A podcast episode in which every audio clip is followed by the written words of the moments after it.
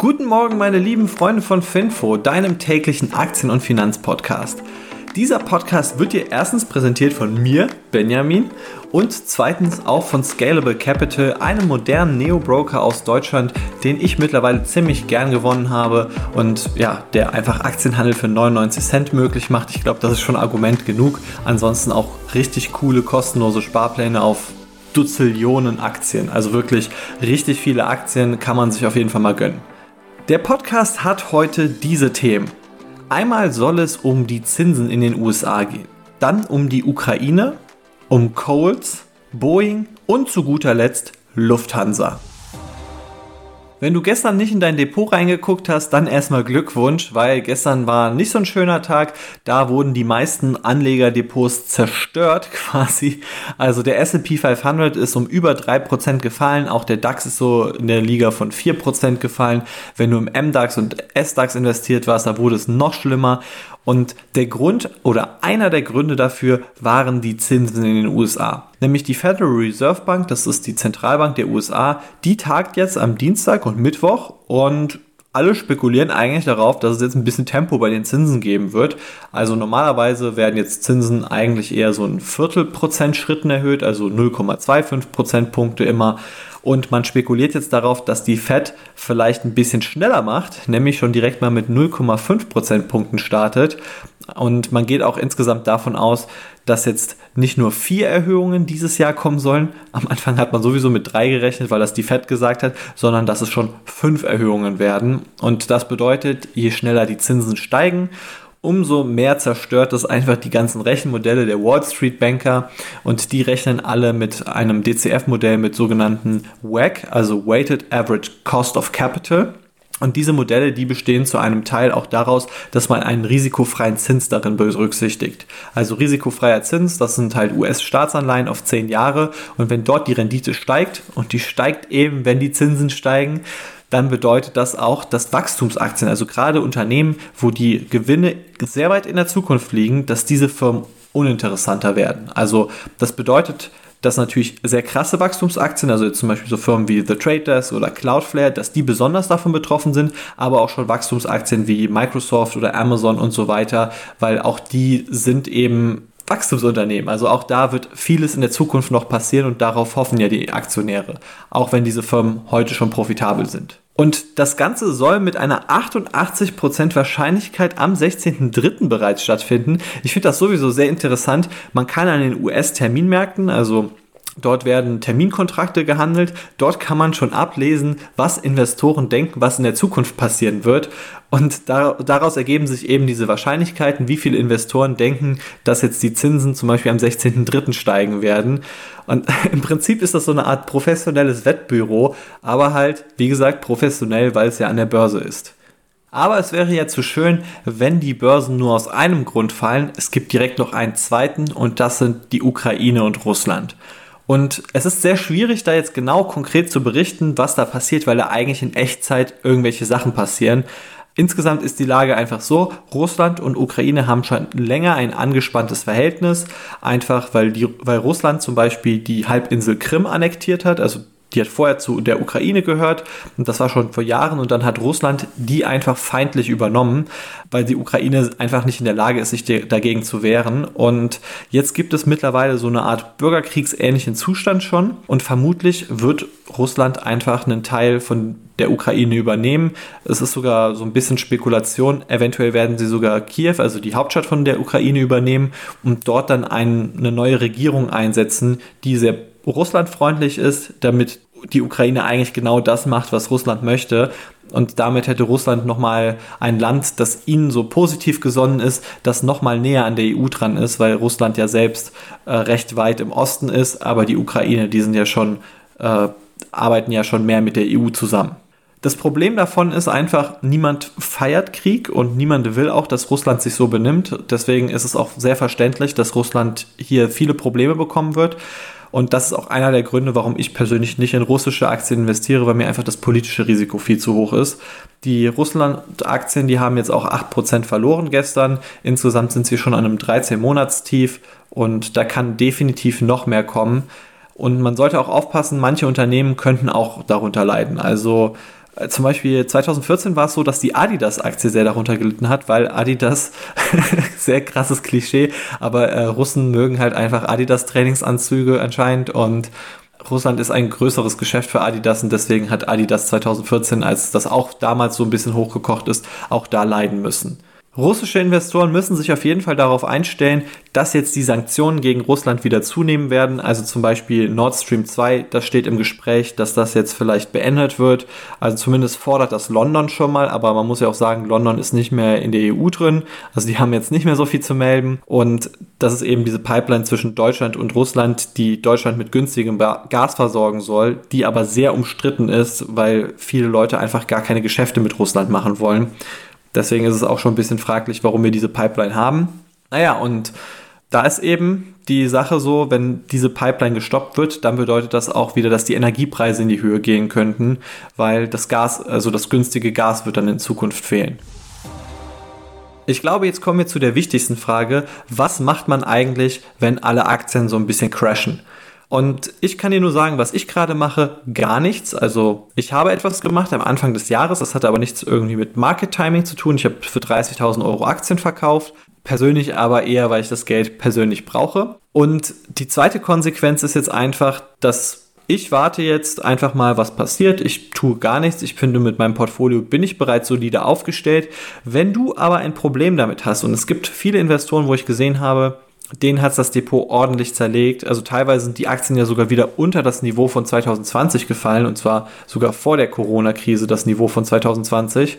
Dann wäre mein Tipp, versuch vielleicht auch so ein bisschen noch mehr auf Diversifikation zu setzen. Also ein Trick davon wäre, dass du nicht nur Wachstumsaktien hast, sondern auch so ein paar Value-Positionen und in meinen Augen gibt es für jeden irgendwo auch eine Value-Aktie, die interessant ist.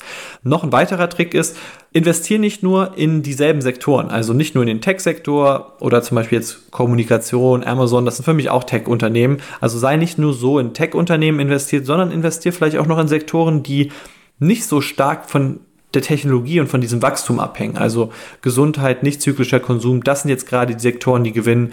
Auch der Finanzsektor, der gewinnt wegen der Zinserhöhungen. Das wäre beispielsweise eine Idee. Und dann die letzte und etwas kreativere Idee würde ich sagen, investiere in sogenannte Safe Havens, also in Währungen bzw. Assetklassen, die so ein bisschen unkorreliert sind, wo oder teilweise sogar das Geld jetzt gerade erst reinströmt. Also zum Beispiel Gold ist ein sehr gutes Investment, wenn es unsicher wird. Andererseits ist Gold nicht so gut, wenn Zinsen steigen. Deswegen solltest du vielleicht jetzt nicht gerade in Gold gehen, äh, wenn es dir wichtig ist. Andererseits aber diese Safe Haven Währungen, die profitieren sehr von Unsicherheit. Und das sind zum Beispiel der japanische Yen oder der Schweizer Franken. Und da könntest du dir zum Beispiel Aktien aussuchen, die im Schweizer Franken notieren oder die in japanischen Yen notieren. Also ich habe zum Beispiel die Lind in meinem Depot. Die profitiert jetzt so ein bisschen davon, dass einfach viele Investoren ihre Euro in Schweizer Franken umtauschen. Oder wenn du zum Beispiel eine coole japanische Aktie hast wie Toshu oder KDDI, das sind japanische Unternehmen, die ich ganz interessant finde wenn da das Geld umgetauscht wird in Yen, dann selbst wenn die Aktie fällt, kann es sein, dass du dann trotzdem auf Null oder sogar im Plus rauskommst. Und aktuell ist es sogar so, dass bei KDDI, KDDI beispielsweise die Aktie steigt und sogar dann noch diese Währungsgewinne dazukommen. Jetzt haben wir auf jeden Fall die allernegativsten Nachrichten durch. Jetzt will ich auch mal noch eine positive Nachricht für heute bringen. Leider die einzige, die ich wirklich gefunden habe. Und zwar, es geht um Coles und die steigen um 34 Prozent. Und wenn du Coles noch nicht kennst, dann hast du wahrscheinlich dich noch nicht so lange in den USA aufgehalten. Das ist so ein Kleidungseinzelhändler in den USA. Da habe ich zum Beispiel mal eine Badehose gekauft oder was habe ich da noch gekauft? Irgendwelche Handschuhe. Also einfach ein ganz normales Unternehmen, wo man Kleidung kaufen kann. Ich würde sagen, auch zu relativ günstigen Preisen. So, ich würde es mit, ich weiß nicht, Reno, Deichmann, irgendwie sowas in der Richtung vergleichen oder Ja, aber es waren, glaube ich, schon Markenklamotten immer. Und Colts, die haben einfach das Problem, die kommen nicht voran. Klar, E-Commerce äh, ist da ein Problem. Andererseits gibt es auch so viele andere neue Brands, die viel günstiger sind. Teilweise driften die Leute auch in den Premium, also in den Luxusbereich schon ab. Und Colts ist irgendwo so in der Mitte und kann einfach von nichts profitieren. Und jetzt ist es halt so, dass da ein Private Equity Investor Sycamore, ich glaube, so spricht man sie aus, die haben wohl 65 US-Dollar für Coles geboten pro Aktie. Und das bedeutet eben, dass es einen ordentlichen Aufschlag für alle Coles-Aktionäre gibt. Und Jetzt wird auch noch darauf spekuliert, dass es eventuell bis zu 80 US-Dollar hochgehen könnte. Also wer hier drauf spekulieren möchte, der sollte ja, der kann sich auf jeden Fall mal einkaufen. Es könnte noch höher gehen, weil natürlich so eine Aktie, die viel gefallen ist in der Vergangenheit, da sind dann die Aktionäre auch etwas hartnäckiger und die wollen dann auch ein größeres Plus sehen bei einer Übernahme. Aber ich bin persönlich da jetzt nicht so der Freund von, beziehungsweise wenn man auf sowas spekulieren möchte, dann würde ich jetzt eher in die Activision-Aktie gehen, weil da habe ich tatsächlich für mich persönlich schon so eine attraktive Ratio rausgefunden. Ab jetzt geht es nur noch um Luftfahrt in dieser Episode. Und da kommen wir schon zu der Boeing-Aktie. Die war gestern 6% im Minus. Ich denke, es hängt eher mit den News von der Ukraine und auch den Zinsen zusammen als jetzt dieser News. Und zwar Boeing investiert 450 Millionen US-Dollar in Whisk Aero. Und Whisk Aero, das ist ein Unternehmen, das Flugtaxis produzieren möchte. Also sie produzieren noch keine Flugtaxis, aber sie wollen das machen. Und das ist ja ein Markt, wo viele darauf spekulieren, dass es in der Zukunft ein richtig spannender Wachstumsmarkt wird. Denn die ganze Mobilitätsfrage der Zukunft könnte sich etwas in die Luft verlagern, weil auf den Straßen ist man begrenzt und viele Investoren hoffen einfach darauf, dass dann in der Luft ein Teil des Verkehrs stattfinden wird. Man muss auch sagen, der Vorteil davon ist, es geht deutlich schneller. Whisk Arrow hat aktuell oder plant ein Angebot, wo zwei Leute bis zu 40 Kilometer weit fliegen können mit 160 Kilometer pro Stunde und das völlig autonom. Also das ist so das Angebot, auf das Whisk es abzielt.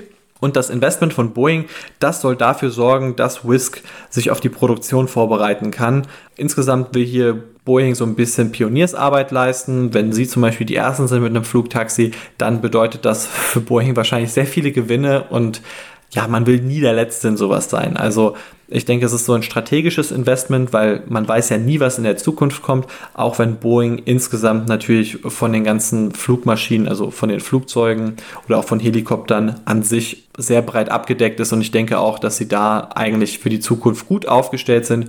Aber wer weiß, vielleicht kommen Flugtaxis und dann will Boeing ja auch dabei sein.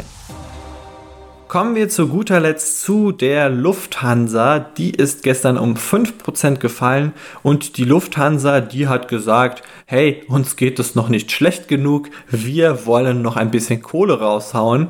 Man munkelt jetzt, dass die Lufthansa in ITA investieren möchte. Das ist der Nachfolger von der Alitalia. Alitalia ist eine Airline, die pleite gegangen ist und Lufthansa möchte dort eventuell 40% aufkaufen der, der Unternehmensanteile. Ich verstehe nicht warum.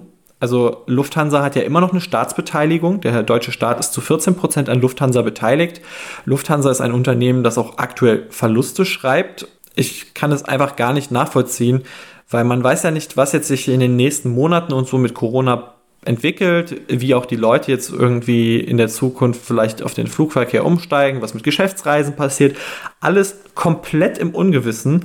Und Lufthansa denkt sich so, ja, komm, uns geht's schlecht, aber es gibt andere, denen geht's vielleicht ja noch schlechter, da können wir ja günstig einkaufen. Plus natürlich auch immer noch das Risiko, dass das Kartellamt kommt und sagt, hey, Lufthansa, ihr gewinnt zu viel Marktmacht und wir sehen das nicht ein, dass ihr das macht. Andererseits möchte man anderen Investoren zu, zuvorkommen, weil zum Beispiel Delta Airlines die wohl auch beabsichtigt haben, dort zu investieren. Und wenn man der Erste ist, der dort investiert, dann sind eben die Anteile weg. Also es hat so eine Art Strategie von, ich möchte Marktau Marktmacht aufbauen in Europa, ich möchte andere Investoren so ein bisschen ausboten, aber ich finde, es ist einfach nicht die Zeit dafür. Und persönlich spricht mich diese Strategie gar nicht an. Wenn es Ryanair jetzt gemacht hätte, würde ich sagen, okay, spricht jetzt auch nicht unbedingt für die Ryanair-Strategie, sich einfach in eine normale Airline reinzukaufen. Aber bei Lufthansa kann ich es jetzt gar nicht so nachvollziehen. Dafür ist jetzt, finde ich, nicht die Zeit. Aber wofür gerade noch ein bisschen Zeit ist, eine vernünftige Abmoderation. Ich hoffe, es hat dir gefallen. Folg uns gerne, bewerte den Podcast und ansonsten mach's gut. Ciao, wir hören uns morgen.